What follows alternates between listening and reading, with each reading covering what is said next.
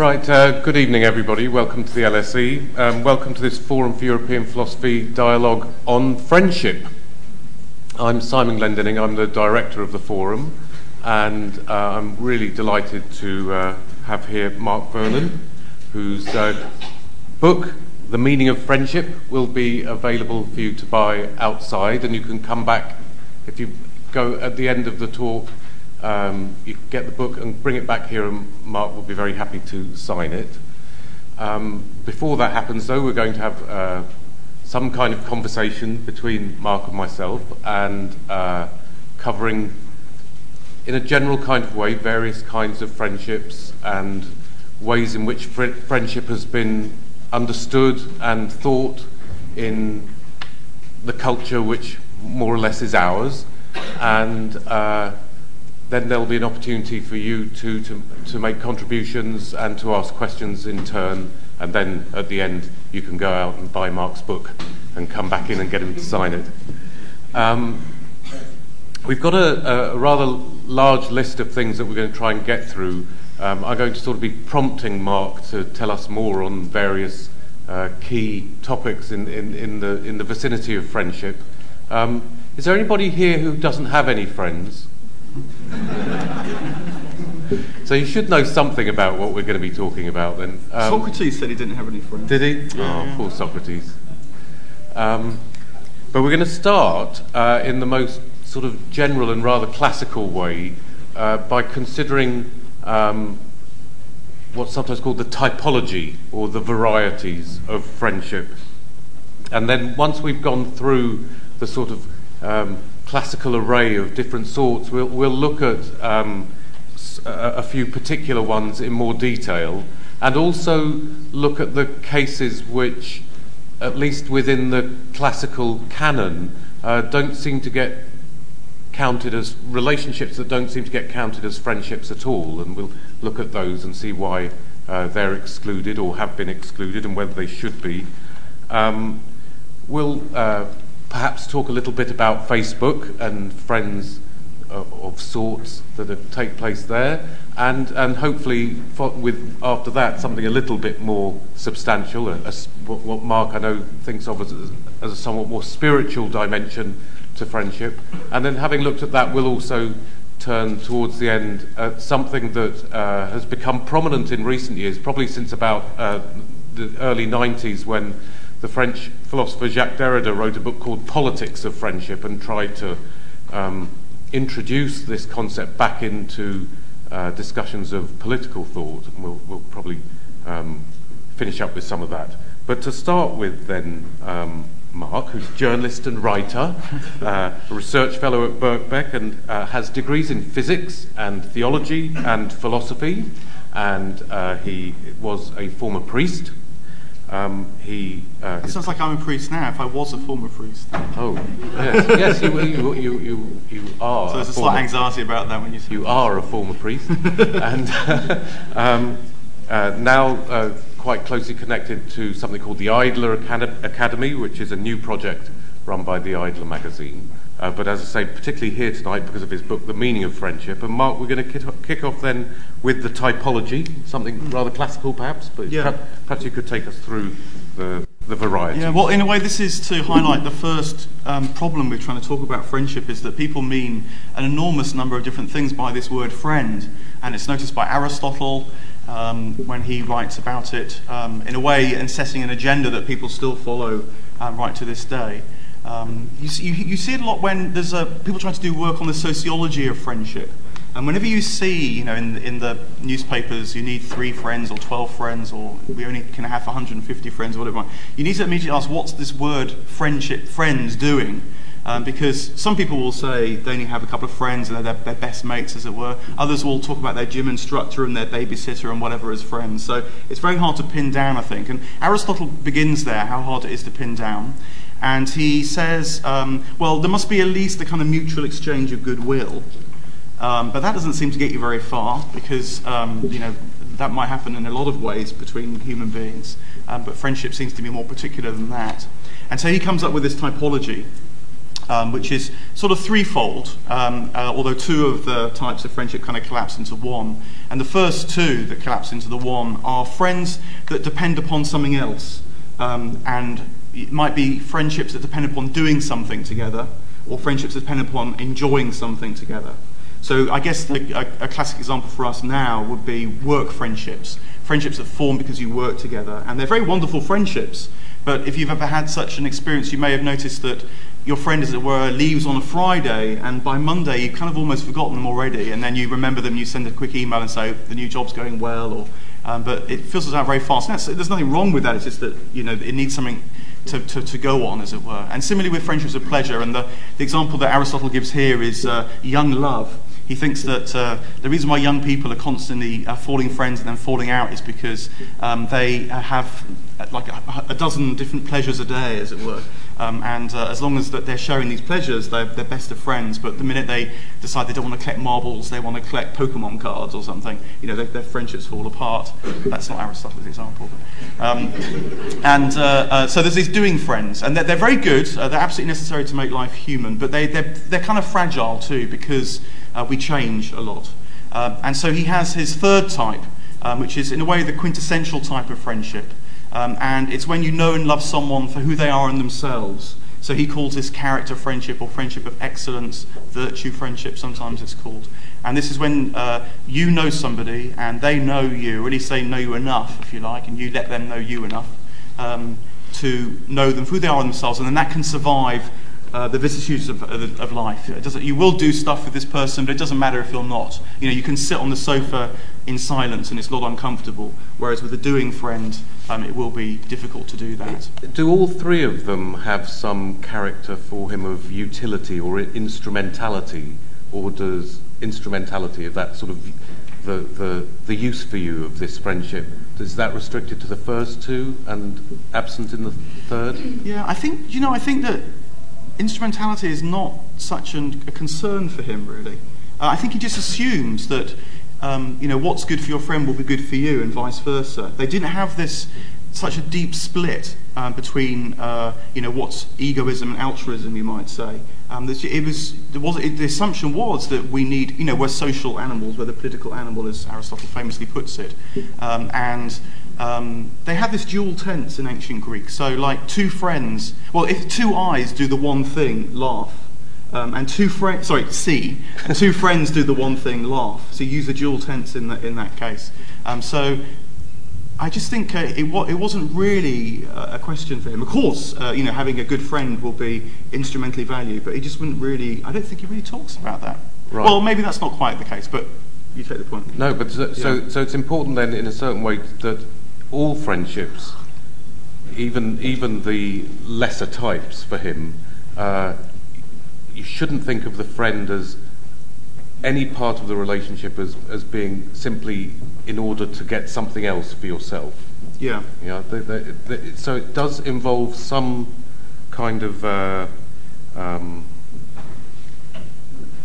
finding something in the other worthy of your interest. In the best sort, yeah. I mean, the, he does in the Nicomachean Ethics. He does go through various different kinds of relationship and ask, "Are they friendship?" So right. he, you know, he asks, "Can can you know you and I be friends with a king, for example, um, where there's massive inequality?" Um, and so um, inequality leads to this problem that you'll probably want something from them and they may want something from you and all yeah. that. So there is it, come, it comes in in that guise. Actually, that's right. Yeah. Um, and and he, he asks, can we be friends with the gods, for example? And he thinks that doesn't make any sense whatsoever. Okay, let's just look at the first two for a moment, so we, because I think in a way the third one was is in a way something we'll focus on um, in some more detail later. Uh, the first two, um, do uh, somebody who I'm friends with, depending on uh, enjoying something together. Uh, we do we both contingently enjoy this thing and then find that we both enjoy it and so then as it were friend are friends in that dimension mm. is that the is that the thought i think it's the exchange itself which is leads to the feeling of friendship right uh, because he talks about how the exchange must be roughly kind of equal If, uh, if you get a lot more pleasure out of being me with me than I get out of being with you, then it's probably not going to last very long. Right. I mean, the sort of thing I'm thinking of is a, an analogy sometimes used of uh, um, the first two kinds of friendship are, as it were, shoulder to shoulder, and the third one's more face to face. And uh, so, as it were, we're digging a ditch together, Mm. and we're, we're getting something of that joint participation in the in the doing, Mm. and that this, uh, in some way, the, the relationship between us doing this is, is important. But it's very much shou- you know shoulder to shoulder rather than looking Yeah. at each other. Well, that, now that's see that's provoked a different thought for me now because um, Plato um, in the Phaedrus he contrasts um, lovers who do look each other in the eye, um, and he argues that lovers have to become friends. Um, at least that's the kind of it's told in the context of a myth, so that's the kind of force of the myth, I think. Um, and that, in a way, that means turning from, from uh, staring each other in the eye to looking back at the world and all the possibilities of being human. So friendship enables you to flourish for Plato, um, uh, which is a not unrelated but perhaps slightly different point. Um, it's, you know, it's, all, it's all done in the context that they're all eudaimonistic um, ethicists. They're all virtue ethicists. So it's all about what enables you to cultivate or flourish or nurture the best in what it is to be human. Okay. Um, But but the uh, it, the um, the first two, it's enjoying or uh, doing something together or enjoying something together. That's the, Mm. that's those two. And now this interesting third kind. All those do all those things disappear, or are they inside this special relationship with where, where my interest is explicitly with the other, with them in in their singularity rather than. hmm. Uh, as it were, something that we enjoy doing together. it's not you don't it's not a solipsistic dyad. Um, it's about engaging with life i think. So um, he talks about uh, as you might expect um, he thinks the best people to form the best kind of friendships are philosophers. And um, but the philosophers um, will as it were enable each other to be even more uh, devoted and sort of successful if you like uh, pursuers of wisdom um, so they're not they're not interested just in each other. Um, they are interested in the bigger, bigger project of life. Right. put it that way. Now, uh, as I understand it, Aristotle will have also talked about friendships that are the most perfect of their kind. So, in each of these three types, there will be exemplary cases in each one. Can you could you give a quick in, uh, illustration, at least for the first two? What would what would be the sort of thing that you might think of, uh, or is the most perfect of their kind for the first two? Yeah, I mean, he, he, I, I think he gives examples of the kinds and then looks at their, their foibles, as it were.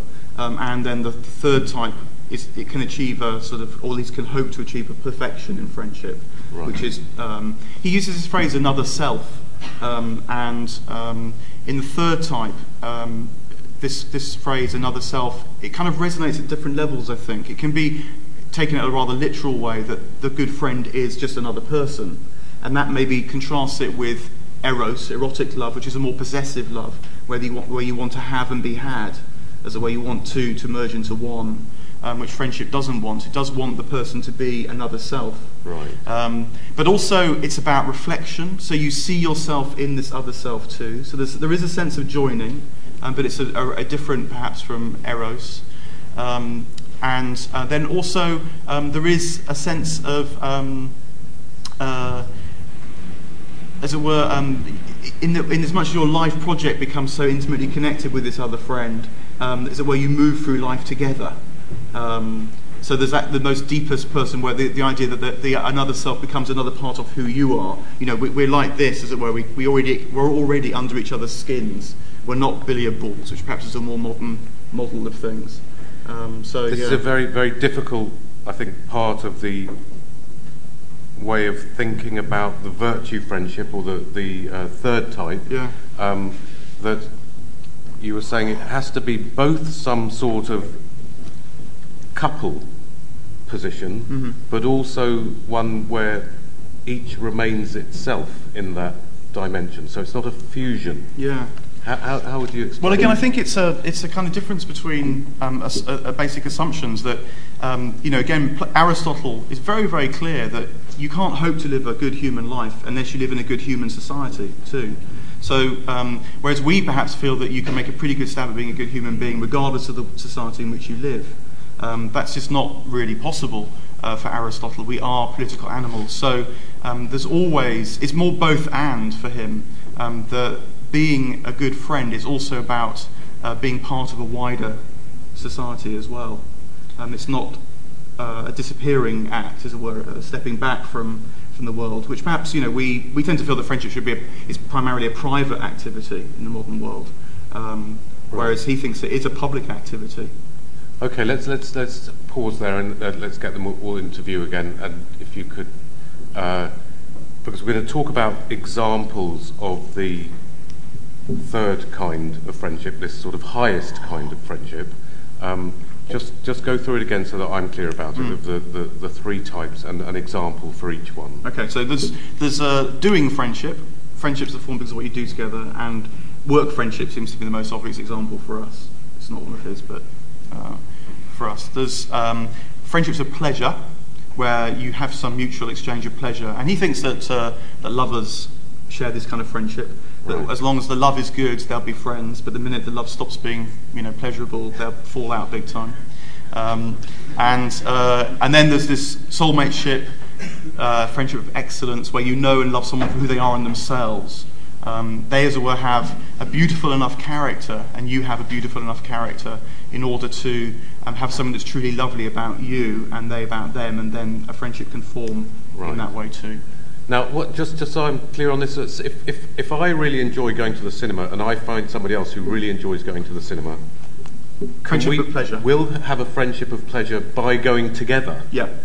Yeah. And uh, do we have to talk about it afterwards, or? well, it's, it's, it, that's very interesting. It's probably a very bad idea to talk about it afterwards because what you do by talking about it is that you're moving into territory the friendship feels anxious about, which is who you are and who I am. Right. We, we can talk endlessly about the cinema or about football or kitchen units or whatever, um, but um, the minute you know you see someone uh, in, in these kind of friendships, the minute you see them in a different context, I mean, again, work friendships is a really good example. That you spend perhaps eight hours, five days a week with a work friend, and you're perfectly comfortable with them. You bump into them in IKEA on a Saturday morning, and you disappear into beds when they're in kitchens because you don't want to have to talk to them. Um, and so that's uh, you know you, that's why it's very difficult, in fact, to talk about friendship. I think. Right. So it's, it's part of these uh, lesser forms is is the the dimensions of your life in which the friendship takes part are really quite constrained yeah. to, to these areas. That's both a strength and a weakness. Yeah. It's a strength because you don't have to reveal that much of yourself. You don't have to know yourself even very well, which is a big issue for Aristotle okay. in friendship. But you can still form perfectly good friendships. Okay, so now I think we can all be reasonably familiar with those kinds of friendships that we have of, of know, work friends or friends that we go for a drink with or that sort of thing. Now we've got this third one and we've got to focus on that a little bit. Uh, tell us again, what, what's the example that one might give of friends of the third kind? Well, we would call it, I guess, soulmates. Um, right. And uh, it's when um, you feel that you are known and loved by someone who knows and loves you. There's a transparency, if you like. Um, and um, in Aristotle, it's not just about um, you two as individuals, it's about your pursuit, and for him particularly as philosophers. Um, and although he thinks politicians can have a fairly good stab at it too, um, because if they're aimed at uh, bringing about the good society, um, because they've got a good project, as it were, to pursue as well. Wisdom now, is best, but politics isn't bad. Now, already by saying that uh, for Aristotle, this kind of friendship is best is going to take place best among philosophers, it's not going to take place for many of us. So there's an idea already of a, a sort of rarity of, mm. of, this kind of friendship. Is, is, is the rarity of the example very important for that third species of friendship? I think it is and it isn't. I mean, just to say that, of course, you know, to be a philosopher wasn't to be signed up in a philosophy department at a university, of course. To be a philosopher was just to be um, someone who was in love with life, if you like, in the most general sense, and who's serious and committed towards life. So uh, many different people might uh, aspire and be able to be philosophers to some degree. Um, so I wouldn't want to, it's not such a tight category. that you either join or don't, um, for one thing. But, but the, the, the, those who arrive at finding that there is somebody in the world who is what you're calling this soulmate, and this is a position where there's uh, a love on one coming from one to the other of the other because of who they are and what how they pursue their Yeah, life, yeah. and the same thing coming the other way. Yep. Is it reciprocal? Must be reciprocal, yeah. In, Right. in, in Aristotle, Plato didn't think that was necessary, actually, but Right, but in this does. in this virtue friendship Yeah. or character friendship, you have this reciprocity between. Are they equals? In the, the exchange must be balanced out in some way. They needn't be equal, strictly speaking, like exactly the same person, because that's just not going to happen. But there must be a, um, some kind of mutual exchange that balances out, as it were, overall, to put it crudely. and soulmates. Uh, are we very very lucky to find one? Yeah. um, uh, I mean, a, a, a person to cite here um, is Montaigne, I guess, Okay. who writes about friendship in his essay on friendship in a kind of Aristotelian sort of vein. And um, he, he's reflecting upon his friendship with Etienne La Boétie, um, who's died. And he says that the friendship which I have with him is so rare, it only happens once every three centuries. Right. Um, now, there's some idealization going on there, no doubt. Um, but it does um, ex- say that th- this really meeting somebody and then meeting you is, is, is a rare instance in life, actually. and are there are there? I mean, he, that you've given those two as an example. That's Yeah. Montaigne and who? What's Etienne La Boétie, I don't know how to pronounce it, Liberty. Right. I think it's with a. And uh, the so that, there's an example. They, they become, in a certain way, uh, canonical as exemplars of this rare kind of friendship. Yeah. And there, there's one. Are there, are there any other examples? Well, there, there were kind of there were well there were well rehearsed examples in the ancient world. The reason why I say hesitant is because it's not quite clear why they were so widely celebrated. So there were two friends, the statue to two friends. Also, I can't quite remember their name right now. Um, there were two friends who were whose, whose statue was put up in the Agora in ancient Athens, and it was a very distinguished uh, statue to go up because um, it was the first time that uh, a non-deity was celebrated in a public place in, in, in Athens, and they were the tyrant slayers. They they killed. Um, uh, a tyrant uh, before Athens became a democracy, and so they were celebrated in that way. And, the, and when the Persians invaded uh, Athens, they stole this statue, and one of the first things the Athenians did was vote for the statue to be replaced. So there was something there about this celebrated friendship to do with freedom and aspiration and so on, as well. Right. But So- should could, should we uh, would would somebody who was uh, uh, following Montaigne on this rarity line uh, will will writers on friendship sort of pick out across the centuries these very rare events of the the meeting of the soulmates? I think they're rare. Um, they're rare not in the sense that um, they literally only occur, you know, once every three centuries. They're rare in terms of it's an there it's an ex- existential rarity. It feels rare to touch someone else and have them touch you in such a, a profound way. Yeah. Um, and maybe what happens is that you. Can you and just- so, they're, they're just- so like Jonathan and uh, David in the Old Testament would be cases, or Ruth and Naomi in the Old- in the Old Testament, or and the and the ancient Greeks have their um, ones they celebrate too, and um, there's the, me- there's medieval types, but they're not supposed to be.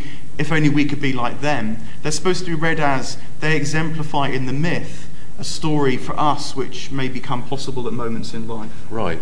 Now, you used the word touching there. Um, do, do friends touch each other? Um, uh, good point. Uh, I think psychically, most certainly. Right. Um, whether or not they touch each other physically would be another question to discuss. Right. Okay. Well, maybe we'll come back to that. And how, well, maybe the better question would be how they touch each other. Because I guess friends do walk arm in arm quite naturally and so on, but whether they touch each other in other parts would be a question. Okay.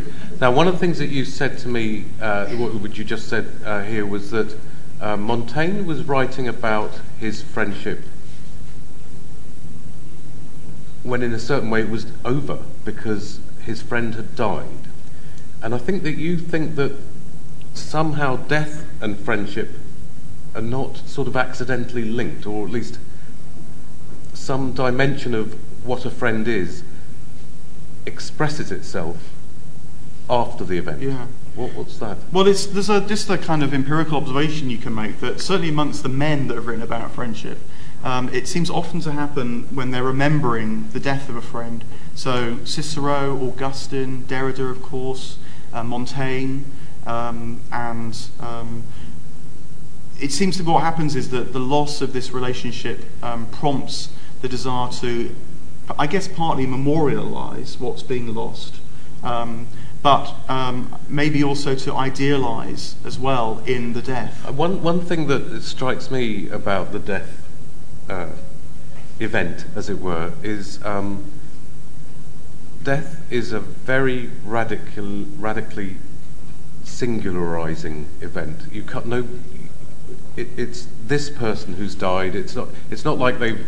Uh, w- with most things in our life, there's a sort of rough substitutability. So if I had in fact been too ill to talk to you tonight, which I nearly was, um, somebody else could have come and done it. Uh, however, had I died, um, nobody else could have gone and done that for me. And, and so the, the, the death event is, is sort of um, always an individual event. And so if what friendship is about is something very much bound up with this person and love for this person, mm. rather than, as it were, these other kinds of friendship where there's something rather opportunistic and certainly uh, replaceable. So if mm. me and you had for many years gone to the cinema together and had that pleasure friendship and you left to America, I could easily find another person yeah. perhaps yeah. To, to do that with. But in the character friendship or virtue friendship that you're talking about, something about the irreplaceability of the friend is absolutely central to it. Mm. And this makes the experience of death, of mourning the loss, uh, in a certain way, not just, um, I, I, don't know how you put it, it's uh, empiric, you said it was a sort of empirical link between the epitaph and the friend. I think it's a bit deeper than that. Mm, I think sure. it runs into this fact that it's the loss of this irreplaceable one. Yeah, I mean, a friend is not fungible. yeah. Is that the technical word? Um, uh, you know, you love a particular person, yeah. and um, you know, Montaigne writes enormously movingly about the death of his friend, and he says, you know, I feel like I'm living a half life since he died. Um, and um, there is that sense of uh, something uh, very particular to him has gone. Um, and um, in, in Augustine, it causes a different anxiety because what happens for him is that uh, his friend dies when he's in his late teens, and he realizes that he had relied too much on this particular person. Um, he says, uh, What a fool I was to love this friend as if they were God. Um, and so for him, it leads to the, he comes to believe that all relationships actually need to have a triangular form, form not a dyad form, and the, the apex, as it were, to root really solid relationships needs to be in God. Um, mm-hmm. because of this, uh, the fragility that is inherent in the particularity of friendship. Now, yeah. that fragility isn't something that you're not aware of before the event of death, right? So, um, if friendship was always about the singularity of this other one, and if that singularity is, as it were, has its ultimate uh, um, uh, presentation, as it were, in their death, their, their disappearance, um, in a way, the, the friendship will always be aware of its finite character. And I, I, think that might be interesting too, that, that the relation to the friend, you might say, uh, I, I, I want to be with you forever, but you could only ever say that to the friend knowing that you won't. Yeah. So there, there is a bit of um, uh, an experience of finitude, I think, inside the classical idea of the friend, this irreplaceable other, which is um, expressed uh, or almost revealed in the epitaph, where you, you, the, the relation is disclosed to you in this powerful way as this was my friend. Yeah. yeah.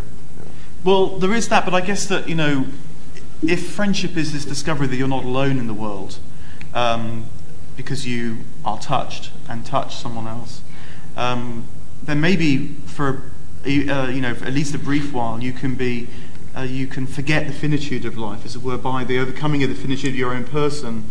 Um, you can be deluded for a period that you can overcome the finitude of life too. So maybe that's the, the abruptness of an actual death reminds you that death actually haunts life all the time. Right.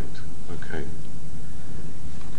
Now, so we've had run through three varieties and noted particularly the virtue friendship, character friendship as it's sometimes called too, and that this, this has this peculiar relation of the soulmates who are bound to each other with, through their interest in each other rather than through their shared interest in something else. Um, I'd like to ask first of all about that pair, the virtue friends. Are they in love with each other, do you think? Yeah. Well, I mean, the, the obvious comment to make to at least start an answer to that question is uh, that the Greeks have different words for love, which we don't. Um, so, normally speaking, philia is the word that's used to denote a friendship kind of love, um, whereas eros would be this more possessive lack, sense of lack and desire um, for what you lack. And so, possess- more- okay, but if this soulmate, as it were, does it make in friendship? Does it make me whole, or, or is that exclusively the yeah. uh, the the one who I meet It- in I an don't know if I- erotic, yeah, I, d- I mean, eros? I don't know if it, making you whole would be the right sense, but it's certainly um, it's the best state in which to be human. Uh, it's not so much that it's not complementary. I don't think it's more Right. like you can become all that you might be with this other person. It makes it possible for me to be me. Yeah, yeah, Right. yeah. Okay. So again, we should think of the the friend relation as in a way singularizing each one rather than a union. Yeah, but together, it's got to be Yes. together. Yes. Yeah. Yes. Right. The the the sing the, the two together. Yeah, But in yeah. the, in in each one singularity rather than some melding and merging of a two. Yeah, I think Into- so. Yeah, one. I think that's fair enough. Okay. So. Uh, But, it, but the, I mean, in a way that this, I say, you know, I say philia's friendship and eros is erotic love. That's not quite true because philia can be used in quite an erotic sense. And eros, you know, when Homer has his heroes walk out onto the battlefield full of eros, so that's something different again. You know, so these these distinctions are. Um, they're not very neat, actually, So um, and I think that's because you know life is not very neat. There's a truth in that in itself. Um, so um, one can sort of tease things apart, but they're a bit like putting apart an elastic band. They're quite likely to twang back together again too. Right, but if you thought of a perfect loving couple, you might think of some kind of spiritual union of the two, whereas in the in a sort of two become one idea, whereas in the friendship one, I think you want to hold on to a certain distance. Yeah, well, I, th- I, I think there's a triangularity. Certainly in Plato there is, and I think it's true in Aristotle. Actually, they're not so dis- different as people sometimes say. That see, the, the, um, think of something like Plato's ascent in the Symposium. Um, it's Eros that propels you up the ascent to, uh, you know, this, the famous bit at the end of the Symposium where um, love, as it were, is promiscuous, and so you you first of all fall in love with someone else, and then you realise that life is rather lovely, and then you fall in love with mathematics if you're Plato, um, and aesthetic love, and so on. So you kind of go up this ascent. But I, I think in the in the in the ascent, you do it with um, with a friend. Uh, this, this is a bit contentious if there are Plato scholars in the audience, they'll know this better than me, but I, some, it's, it's been very well made by bona fide Plato scholars that you do it with someone else, and then together, as it were, you have the beatific vision. And similarly, in Aristotle, he talks about how at the end of the Nicomachean Ethics, right after his discussion on, on friendship, he says, you know, though we're mortals, we should strive for the immortal within us. And you get a strong sense, I think, that we're supposed to do that together with friendships, and friendships are part and parcel of that desire to glimpse the infinite, to, to, to glimpse the beautiful. Um, so um, it's not spiritual, u- it's not fulfillment in the other, it's fulfillment in terms of what it is to be human. Okay, good. So, one one kind of relationship though that we might at least uh, hold to one side of friendship would be uh, the the kind of distinction that the Greeks had between eros and philia, and and think that we we shouldn't think friendship through the model simply of the uh, the union of a couple. Okay. Now, there's another. You can tell he's a Derrida scholar, can't you? There's a, oh, I don't know. Uh, there's another uh, um, uh, effort at isolation that I want to uh, pick up on now, which indeed I'm just now going to read something by Derrida because he puts it fairly clearly, unusually. Um, what he calls uh, the double exclusion. The double exclusion that can be seen to be at work in all the great philosophical discourses on friendship, namely, on the one hand, the exclusion of friendship between women, and, on the other hand, the exclusion of friendship between a man and a woman. This double exclusion of the feminine in the philosophical paradigm of friendship would thus confer on it the essential and essentially sublime figure of virile, that means manly, homosexuality.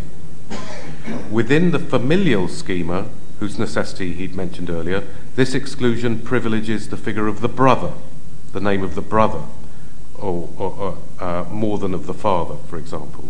And he cites Montaigne here on his friendship with La Boétie.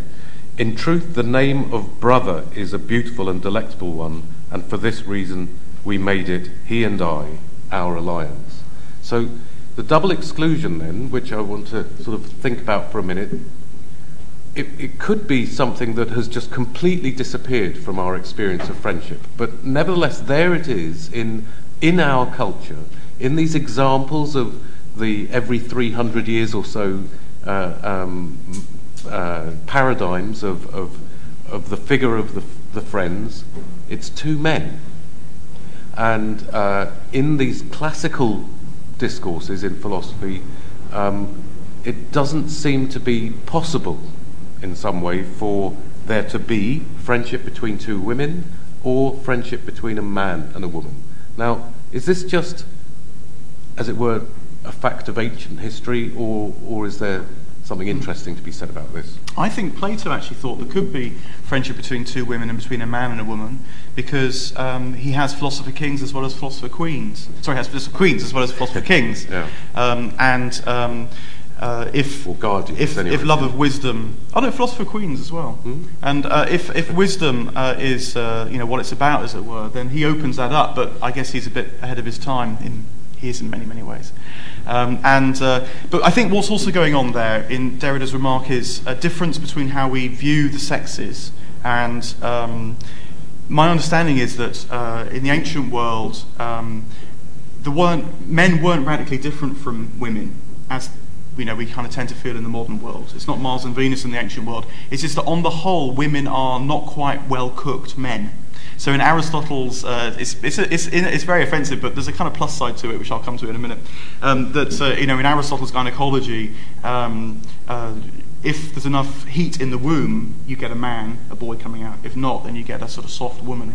And um, so this means that um, it's just more likely because of this business, this emphasis within this framer, frame of um, needing to be, as it were, um, an excellent sort of human being. Um, it's just more likely to happen between men in Aristotle's view. But that's not to exclude, actually, the possibility that uh, um, a woman might be a pretty good example of a human being too. Um, that we're all human beings, if you like. Um, and so I think that there's, there's that going on in in the ancient world, rather than um, I don't know. I mean, I, maybe more context in Derrida's would Derrida's remark there would uh, would help, but um, it's not like there's an ontological divide between man and woman. It's just uh, it's, a, it's, a, question of degree um, in the ancient world. Whereas I think in the modern world there is this problem about how men might be very radically different from women. Um, and so, whilst we, you know we may have lots of examples of female friendship, lots of examples of male friendship, um, our problem is how men and women could be friends. Right. Let, let's, let's assume that that's roughly right. That in in the classical conception, sex difference was thought of not as as it were as an ontological difference, so it's a, a completely different kind of being, um, but rather a, a, a, difference of degree on some kind of order. Mm. um, so they, they, if they're saying uh, friendship isn't possible between women, then they are thinking of uh, friendship as, as a sort of highest achievement of what humans can achieve with respect to a relationship with another person. I don't think they're thinking friendship wasn't possible between women. Right. Um, the, the, the soulmateship uh, within this schema might be um, more likely to happen between men because of this business of virtue and excellence and so on. Um, but, you know, like there can be doing friends and pleasure friends, women can have that. Right. No, You yes. see, you no, don't, don't, don't, don't get offended. It's just what I'm saying. I'm sort of talking in, in that world. yeah, yeah. No, we are talking in that world. They won't be offended. The- the- the- the, um, I mean, Well, be offended in the right way. Yeah, be- you know. Um, yeah. My well, uh, my understanding was that the uh, virtue friendship was exclusively a male preserve in the classical representation. I don't think so. Plato is very clear about this. It's not. Okay. okay. Um, people forget that he had philosopher queens. You know, yeah, but I, I, okay, right. Um, they could know the good too. but in in the canonical writings, you don't get a lot of examples. Maybe maybe. Well, I think maybe there's a question about death going on here. I mean, there's, there's been, uh, you know, in the, in the last 200 years, a lot of women have written about friendship, and uh, quite often this theme of death comes up, and how um, that's this is it seems to be uh, a particularly a sort of male anxiety, um, maybe a phallic anxiety or something like that, death, and. Um, Women, certainly, well, a lot of the, uh, the writing about friendship between women is written in a political context. So, for example, the suffragettes um, wrote about friendship between women as enabling and empowering for them. And they could imagine a world they wanted to live in together, um, as it were, in private, and then try to devise strategies to bring it about in public. Um, so, um, Because the, I- I- the, the, the yeah. reason to write about friendship uh, may be different between men and women. I was very struck reading um, a novel by Mark Twain recently, which was written in the 1880s. And uh, towards the end of it, it's called um, A Connecticut Yankee in King Arthur's Court. And it's mainly set in King Arthur's time, but a little bit of it in, eight, in the 1880s. Uh-huh. And he says of his relationship with his wife this People talk about beautiful friendships between two persons of the same sex. Now, although you are contradicting me on this, I do think that the European Western canon on friendship generally does talk about friendship between persons of the same sex, sex and typically two men. But anyway, I'll let you have whatever you want on that. What is the best of that sort? That's he's saying. What is the best of that sort? But friendships between two persons of the same sex. What is the best of that sort as compared with the friendship of man and wife, where the best impulses and the highest ideals of both are the same? There is no place for comparison between the two friendships. The one is earthly, the other divine. And this very first text I could find, actually, where this relationship between men and women, now this is man and wife, which is obviously a, already a sort of distinctive way of uh, contextualizing that relationship.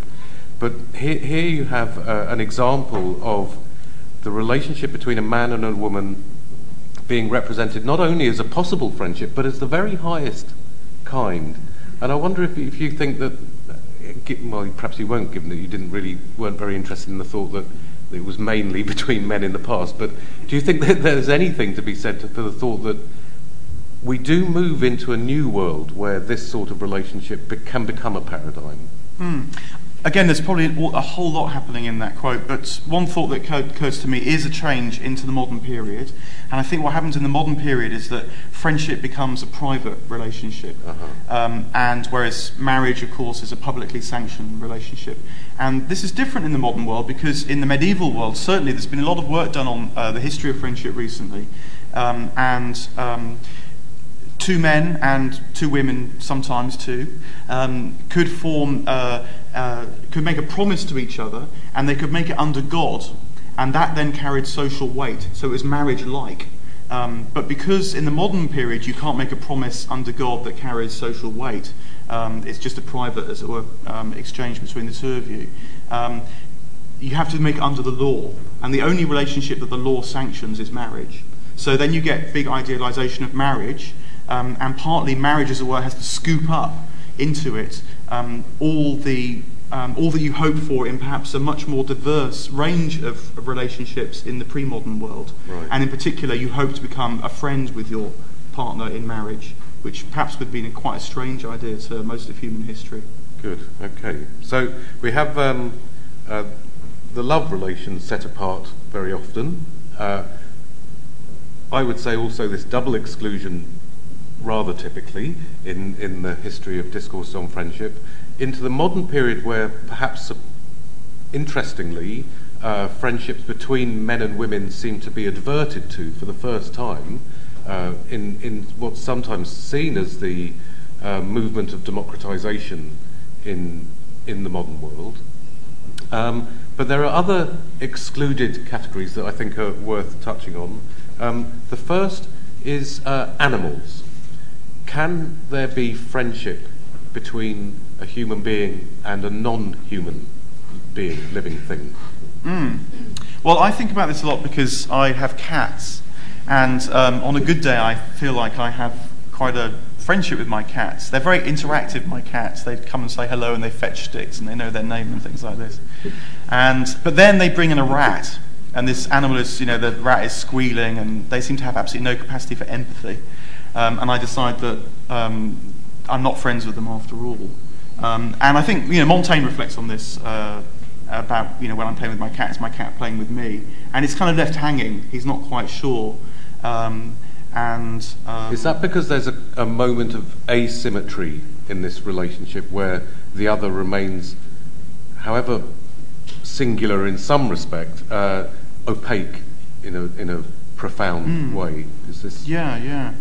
Um, I guess in this in the because way you did that, say that there's a sort of level of transparency between yeah, the yeah. friends needed. Um, I mean, in the way that um, you approach another human being, you know, to, in Wittgenstein's phrase, as a soul, um, rather than as an object in the world. Yeah. Um, maybe with animals that becomes more complicated and confused. It's not quite so clear that you're approaching them in that way that you do another human being. And we, we, we want to blur the line now, I think, in a way that perhaps Montaigne wouldn't have wanted to do. Um, but it's, it's not straightforward, I think, friendship with animals, even with higher animals.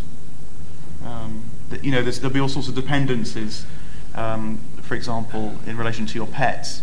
Um, and, I mean, just, just and you'll do things like you'll put your pets down, you wouldn't put your friends down um, if they were suffering. Well, at least, well, maybe you will well, be able maybe, to soon, actually. Yeah, yeah. yeah maybe, yeah. Uh, but if, if opacity or asymmetry is thought to be an obstacle to friendship, the contemporary conception of an ontological difference between the sexes, so Mars and Venus, as it were, and the other sex being in a certain way another country, would invite a sense that that relationship will always fall short of what Aristotle would call the best examples of that kind, if, if you thought through those categories. But maybe, maybe uh, we don't really believe that ontologically ontological story of, of, of complete difference. Yeah, well, I mean, I, I, just wonder whether friendship isn't quite so sexy as it was for the ancients. It, you know, Aristotle writes a book on ethics, how to live, and a fifth of it is about friendship. You pick up a book on ethics today, and you'll be lucky if you find a reference to friendship, let alone a discussion of it. Um, what we're fascinated by now, um, in terms of relationships, is romance, um, is marriage, um, and um, I think that you know uh, we all, as it were, live under this romantic myth that. Uh, um, which is in Plato, you know, it's uh, Aristophanes' myth in Plato, the idea that there's someone out there um, who will complete us, our lost half. The person we need is to become whole again. And that's become so enormous in the modern world that uh, friendship just gets kind of squeezed out, I think. Right. Well, we'll hold we'll hold off from that. Then the next the next category of the sometimes thought to be excluded case. uh, so you have the women cases, the animal cases. The other one that perhaps is uh, less controversial is the enemy. Um, can the enemy somehow be my friend? Well, this brings us on to Nietzsche, um, who wrote very nicely about friendship in his middle period, um, The Gay Science and Human, All Too Human, um, and Daybreak. And he thinks actually that your enemy can be your best friend um, because um, it's to do with this business of how difficult it is to know yourself in Nietzsche, I think. Um, he has a very nice uh, analogy of what it is to be human, where he talks about where, as it were, like um, turrets. You know, if you think of the castle piece in chess, he has this nice bit in, I think, the Gay Science, where he talks about it might be Human, All Too Human now say that, but anyway, one of those books where he talks about. Um, uh, he imagines a sort of field full of these turrets as if they're humans, and inside is like a little sort of homunculus kind of running up and down, and often it's in the scary dungeons, sometimes it sees the sky, but mostly it's looking out of the slits. And as it looks out of the slits, it sees lots of other castle pieces moving around, and there's a desire to reach out um, and touch, as were, the hand of someone else. Um, and um, he just thinks it's so hard um, to, um, as it were, the thing about the, the turret is that it both protects you, but it also imprisons you. And this is such a, a difficult uh, a conundrum to overcome for we human beings that sometimes it's only the enemy who actually fires, as it were, a bullet at you and breaks down the castle wall that actually frees you. It feels like an attack, but it's actually a liberation. So, uh, to put it more, uh, you know, less kind of poetically, um, you know, sometimes you, you might have an encounter with someone who's completely different from you. Um, you haven't the slightest idea what you've got in common, but they say something to you that stays with you for the rest of your life or the person who you couldn't bear to be with at the time, 10 years on or something, you think, you know, they were telling me exactly what I needed to hear at that moment. Right. There, there's, a, there's a film called, I think it's called Gangs of New York, where uh, these rivals, you can see that there's this incredible uh, respect across this enemy relationship. That there's something like a worthy enemy that and I think I'm sure this would be something Nietzsche would be interested in too. There's, there'd be absolutely no point, for example, in playing a game of tennis with somebody who you just beat all the time and were utterly useless. I mean, what would be the point in, in that kind of uh, competition? Yeah. But no, the one where you're up against the one who could really destroy you, mm. that's the, the one that would be charged with some kind of intensity. And this can get somehow connected with the friend idea because of the friends having to remain, as I've been trying to say, these two singularities rather than a union yeah, bet- yeah. between them. And so some people talk about frenemies as this, yeah, as this variation. Well, another, another, just another analogy that uh, that Nietzsche has, which is kind of fun too. He he thinks there are two types of friendships. He calls them ladder friends and circle friends. Um, and circle friends are the kind of people that just collect friends kind of willy nilly, and they're the life and soul of the party. And they, if you ask them, they'd say, I once was in a debate with a socialite Harold Stone, and she said she had 25,000 friends. She's definitely is a circle friendship. Um, but uh, Nietzsche, I think, thought that ladder friends were better, and these are the people that kind of will help you climb the ladder of life. And sometimes your ladders will be alongside each other, and you'll be inspiring um, that kind of mutual comp- competition, which will encourage you to, to, you know, to reach for the next rung. But inevitably, your ladders will, as it were, veer apart too. Um, and so um, you might even become enemies. You might even have to force your ladder apart from them in order to be able to you know, pursue your path in Nietzsche. And I think this is perhaps a reflection on his famous friendship with Wagner. Um, and one way of reading what happened between them when they fell out is that Nietzsche, at some level, knew he had to move away from Wagner's shadow if he was going to become a person himself for, for a while, Wagner really inspired him, but then he knew he had to move away in order to pursue, to climb his own ladder, if you like. We've just got a couple of minutes. I'd like to invite you to uh, reflect on two further types now, uh, at, perhaps at extremes. Um, one is the, uh, the Facebook friend, and, and in what way, in, if at all, that name is deserved.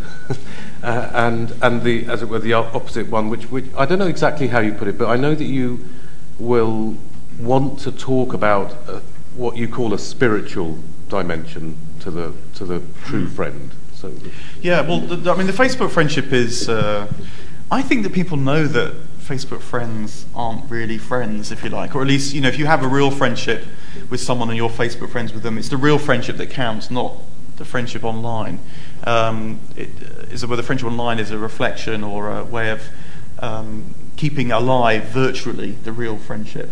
Um, and, um, you know, that's why people, there's all these neologism, neologisms like, uh, you know, defriending and unfriending and just friending rather than befriending. Um, it, I think that's a recognition that, that, there's something else going on online. Um, that, that, that would be the comment there. Um, on this spirituality of friendship, um, I think that in, in Plato, the reason why friendship is so important for Plato and for Socrates, presumably, um, is that um, if uh, with a friend, as it were, you're able to have the fullest um, experience of what it is to be human. Um, and it's not just a sort of, you know, helping each other along the way. There's something about the encounter that opens up new possibilities. Um, I think this the way this often happens uh, uh, in Plato with Socrates is that um, it creates this um, sense of the in between nature of what it is to be human. And what he means by that um, is how we're not um, just sort of purely ignorant, um, like uh, you know, many animals might be ignorant in the sense that they just get on with their life, they don't reflect about their life. Um, whereas um, the gods, conversely, um, aren't ignorant, they kind of see it all clearly, face to face. Whereas we human beings are somewhere in between. We're sort of we're both we're ignorant about many things, but we can become conscious of that ignorance. Um, and this is both the source of uh, our genius, if you like. It, it, it, fires the love that wants more, um, that wants to be creative, wants to make beautiful things. Um, but it, it, can also be the seed of our destruction because it can uh, lead us, uh, you know, to, to fury and frustrations and anger and envy and all these kind of things. So it can undo you as well as make you this in-between status. So friendship, so just to complete the thought, the, the wonderful thing about friendship is that it nurtures you in the more creative side, uh, in at least that's the hope for Socrates, um, rather than the destructive side. But for you, if there, if, if, if there is a, a, a certain spiritual dimension here, is, is this something that uh, you can cultivate, or is it something that just happens to you? Are you lucky if you hmm. find it, or uh, are you a fool if you failed? Yeah, I think Emerson, a great Platonist, of course, had a, a, a line on this, which is if you want to have a friend, be a friend. Uh. Um, and he's very against this instrumentalization of friendship, which you see so much today. You know, every time there's a discussion about friendship, it's how many friends do you need to have and all that. That's a, a recipe for disaster in friendship. I think um, the minute uh, um, this is very, there's a very nuanced and subtle distinction that's one everyone knows between being useful to a friend and feeling used by a friend. Um, everyone wants to be useful to their friends, but the minute you start to feel used, the friendship's kind of on the way out. Um, so um, I think that uh, um, uh, it's not so much that you, as it were, I need to have a friend in order to have a good life. Um, you cultivate virtues, and then friendship will follow. Okay. You work on yourself, and friendship will follow, as it were, rather than the other way around. Yeah. Great. Okay, now we've got some time, 25 minutes for uh, some questions and contributions. Have we got microphones? Yeah. Okay, so uh, if you put your hand up, that'll know, show me that you want to say something, but then you've got to wait until the mic gets to you. So uh, anybody, there's one right down here. Thank you.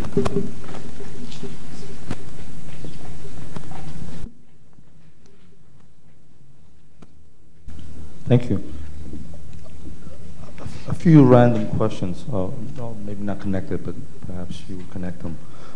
One is um, you cited Nietzsche for. Um, so you speak up. Uh, yeah. Cited uh, Nietzsche for the notion that the enemy may actually be a potential best friend because it shows you the true self. Um, you have any notion of connecting that to, I guess, what is now the common theory of nationalism, which is that it arrives via uh, opposition with another. Um, maybe you need the other in order to know yourself. Uh, maybe maybe, that, maybe the, your, your, notion of civic friendship is that connection.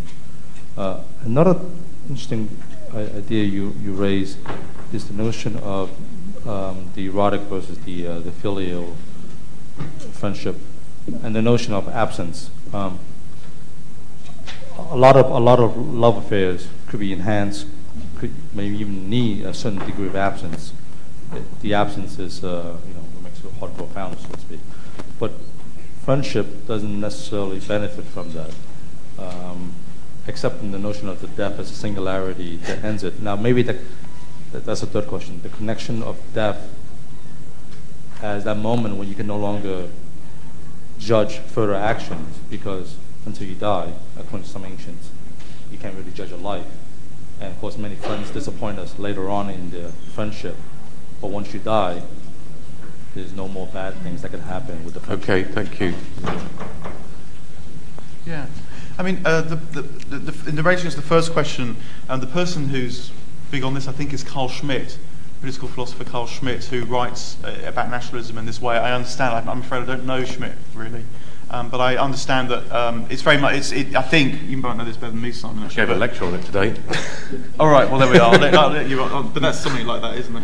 Well, I mean, the, the, the, what, what's distinctive about Carl Schmitt, and actually it's something that we didn't um, get onto, is an idea of politics of friendship. And uh, Schmitt, writing in the 1920s, was trying to say what is the what is in any relation that you have with somebody, what what characterizes the political relation? And uh, he said the political relation is characterized by the friend-enemy distinction. And so you have your friend or friends, and uh, you exist in a community of friends, but that community isn't a political community except in its relation to some other with whom the possibility of going to war is an actual possibility, a live possibility for you. And so he, he draws the relationship between friendship, political friendship, political community, and uh, enmity or hostility, in fact, uh, very, very tightly.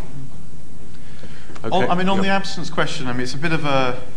I, mean, thought the phrase, "A party makes the heart grow fonder." In erotic love, there is this tension, isn't there, between being apart and wanting to be together, and uh, um, whereas I think that in friendship, it, being apart just doesn't seem to matter so much. You're very happy to be apart from your friend for a day or a week or a month, whatever, or you might have this experience of reconnecting after you know years and feeling you pick up where you left off.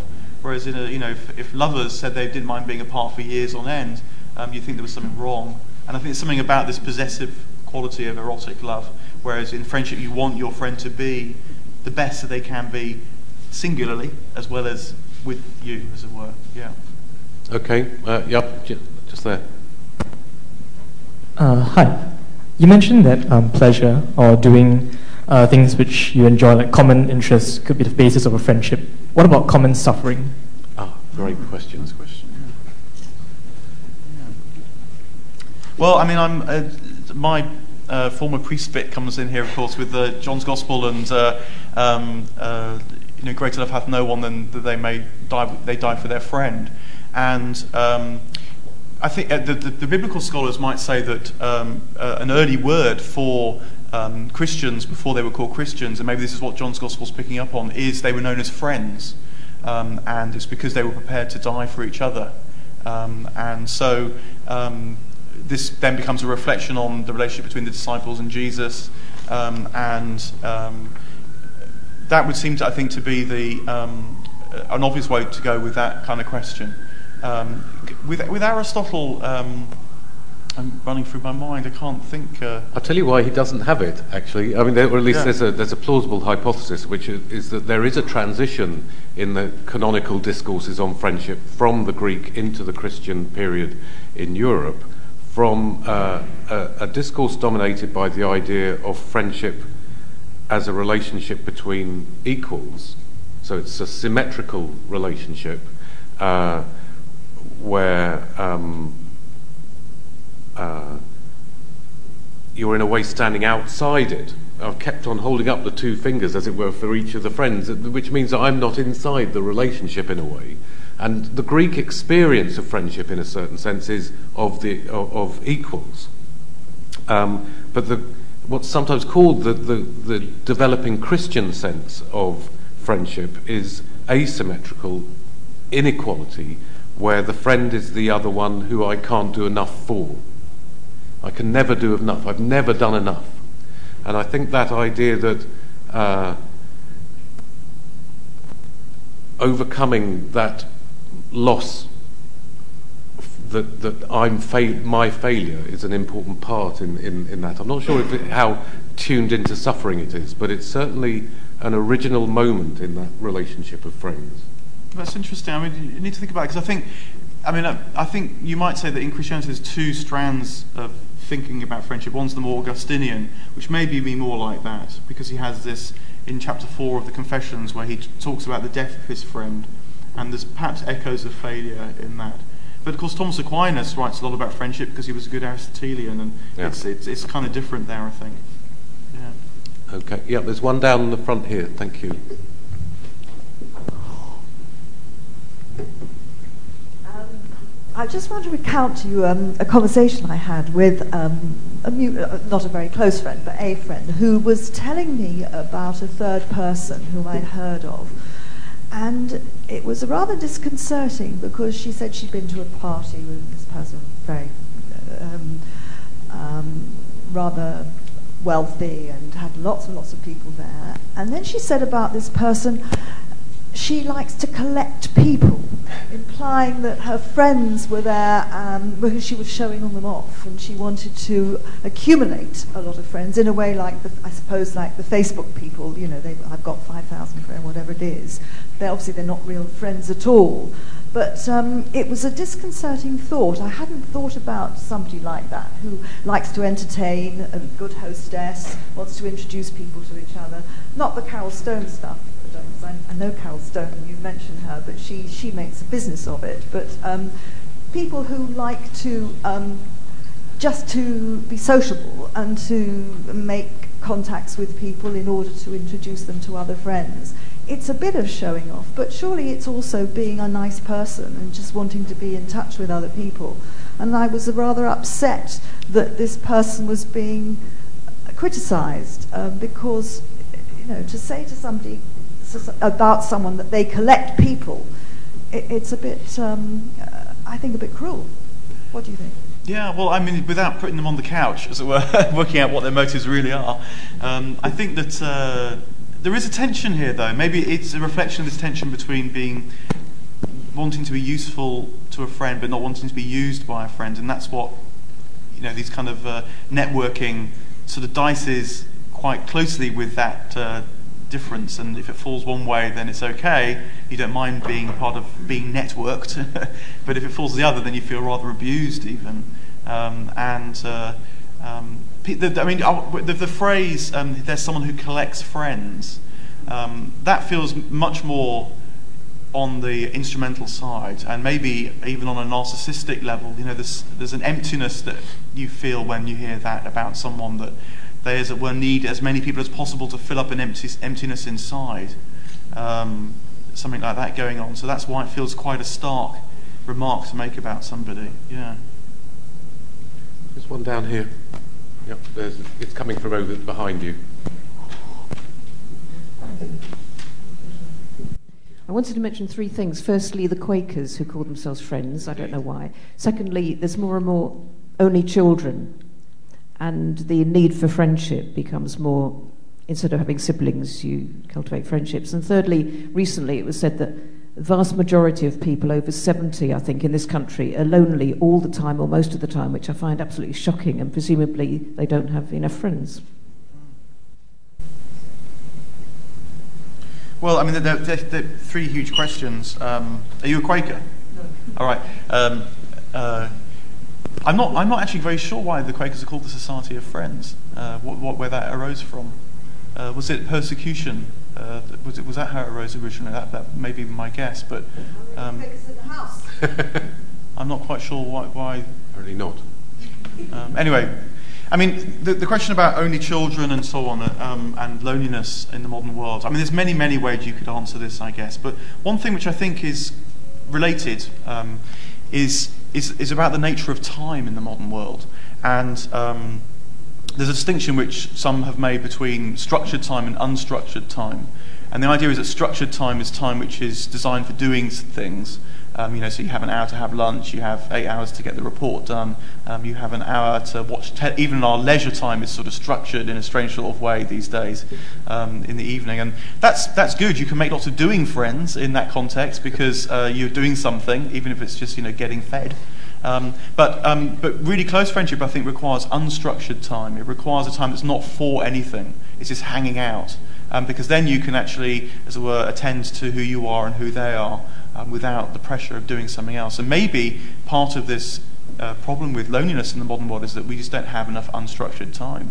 We don't hang out really, and even when we think we're hanging out, we're kind of doing it, you know, before ten, before the the babysitter has to go home, and you know, our life is are very, very structured. And that's that's just one way of asking, you know, throwing out something in response to big, big issues which you raise, which are very pressing, I'm sure. Yeah. Thank you. Yeah, one here, and then one there. Uh, just starting on to your point about you know the unstructured time, would you say you know with the advance of technology, namely telephone, internet, and mobile phone, you know, those, would you say those technologies diluted the quality of friendship? Diluting. Yeah. That's a great question. Mm. And we, we touched on the Facebook, the Mm. fact that these friends aren't really friends, but are they also people who are going to stop you feeling lonely? Well, um, there was a, a, a the best sociologist on friendship, I think, uh, um, was a, is a chap called well, was a chap called Ray Pahl. He actually died last year. Ray did, and he did a lot of work um, on this, and he tried particularly to overcome this problem about how people um, use the word friend. You know, so it's very hard to make comparisons in a statistical way because people use friendship differently. But he, he sort of achieved something in this area, and he did a lot of work actually on how people use devices, mobile devices, in the context of their friendships. And he thought that we're actually pretty smart about it. That you can use the same mobile device, as it were, both to keep someone distant and to keep someone close. Um, so he looked at the way people use Blackberries and um, the, the, the, friends that sort of text each other and say, you never guess what happened um, when they're apart, um, is a way of keeping someone close. But conversely, um, when you get the, the, email from someone and you think, I, can't, I won't answer it now, it'll wait till tomorrow, it's a way of keeping people distant too. Um, so he thought, I guess, that they're new technologies, so there's a kind of art that we have to learn in using them, and maybe we often get it wrong at this stage. Um, but he, I think he was quite sanguine about well, how. Let, us pre- press you on this a little bit because I mean, one thing that you can do with um, mobile devices or telephones or these things or email is uh, have communication. Apparently, anyway, communication with somebody, and uh, how much difference does it ultimately make whether they're in the same room as you communicating in this soul to soul way?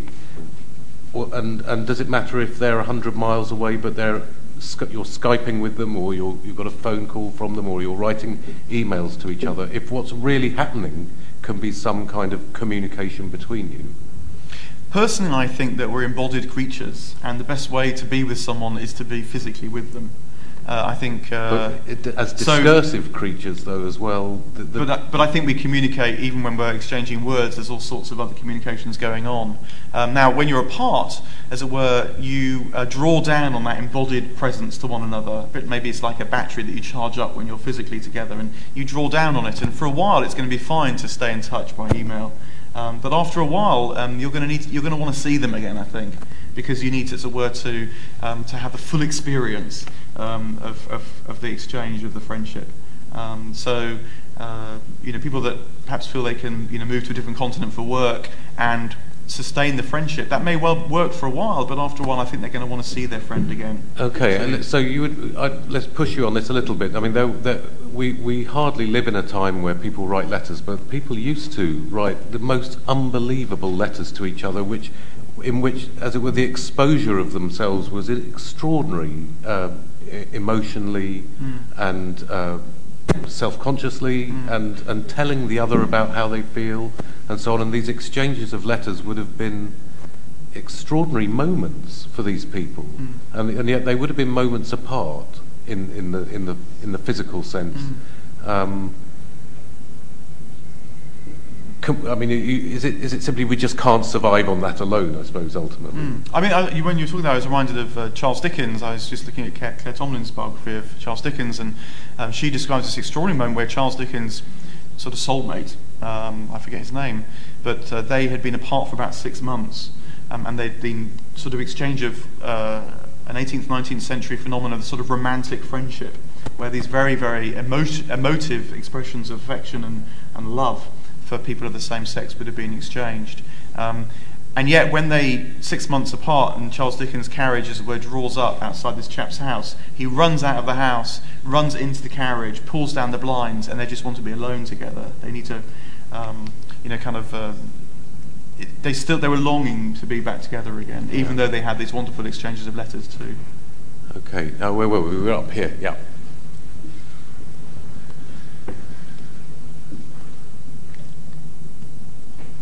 I was just wondering what your opinion was on um, family members as friends, and not just necessarily siblings, as was mentioned earlier, but maybe um, you know aunts, people's second cousins, grandparents. To what category of friendship do they fall?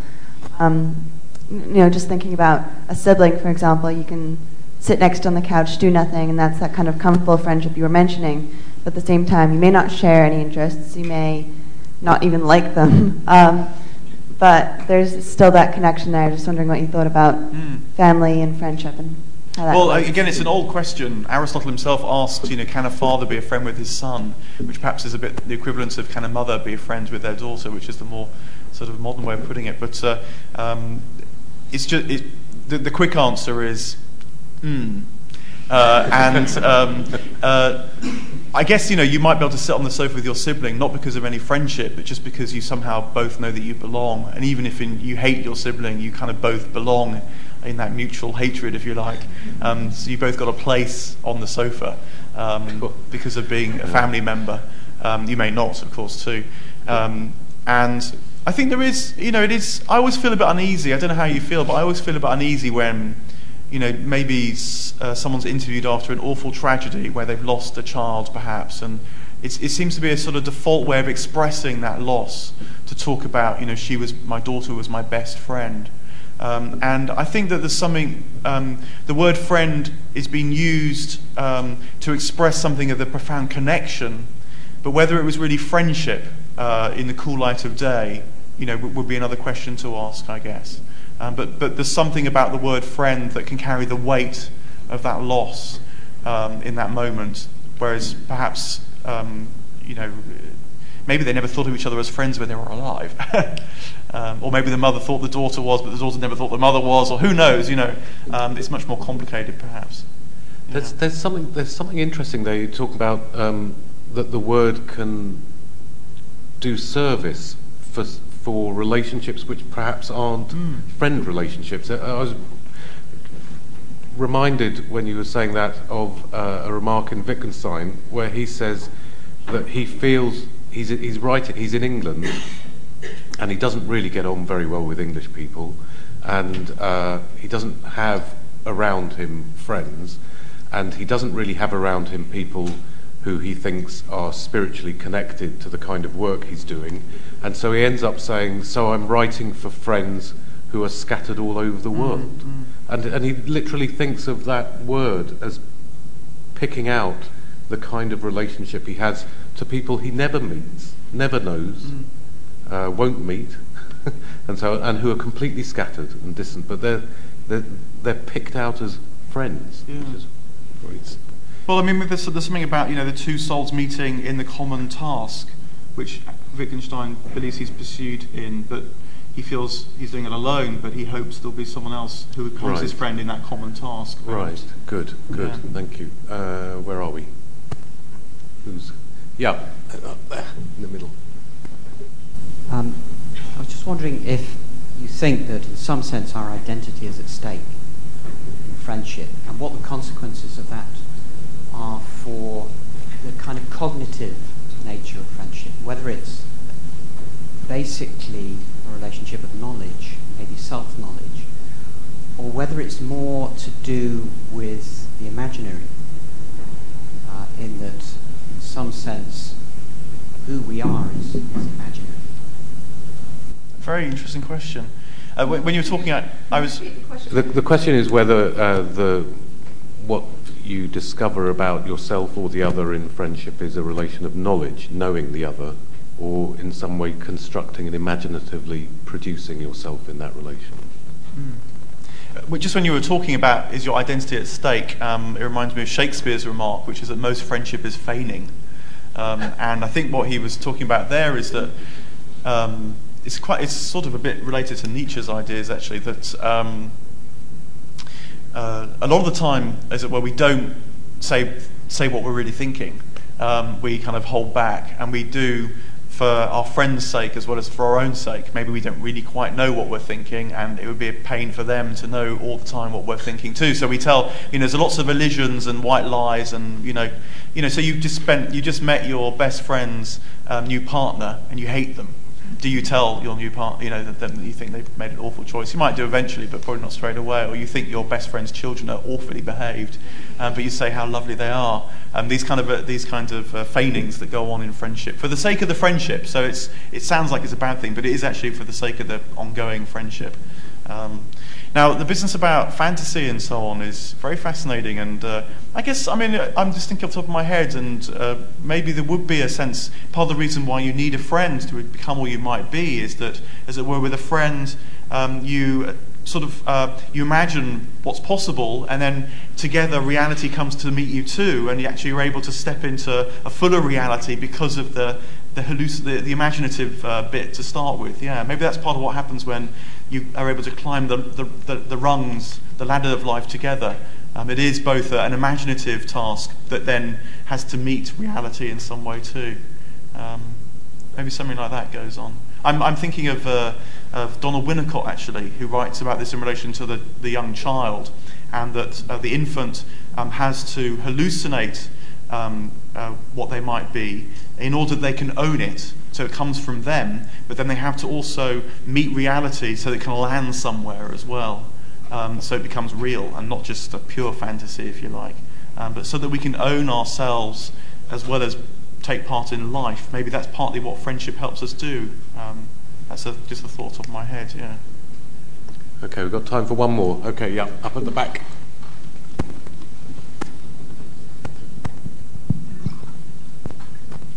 I wonder if you might like to expand more on the idea of animal friendship with human beings. Uh, four years ago, I had a rodent problem, and I got Julie the cat, and she sorted the problem out, but she worked her way into my affections totally.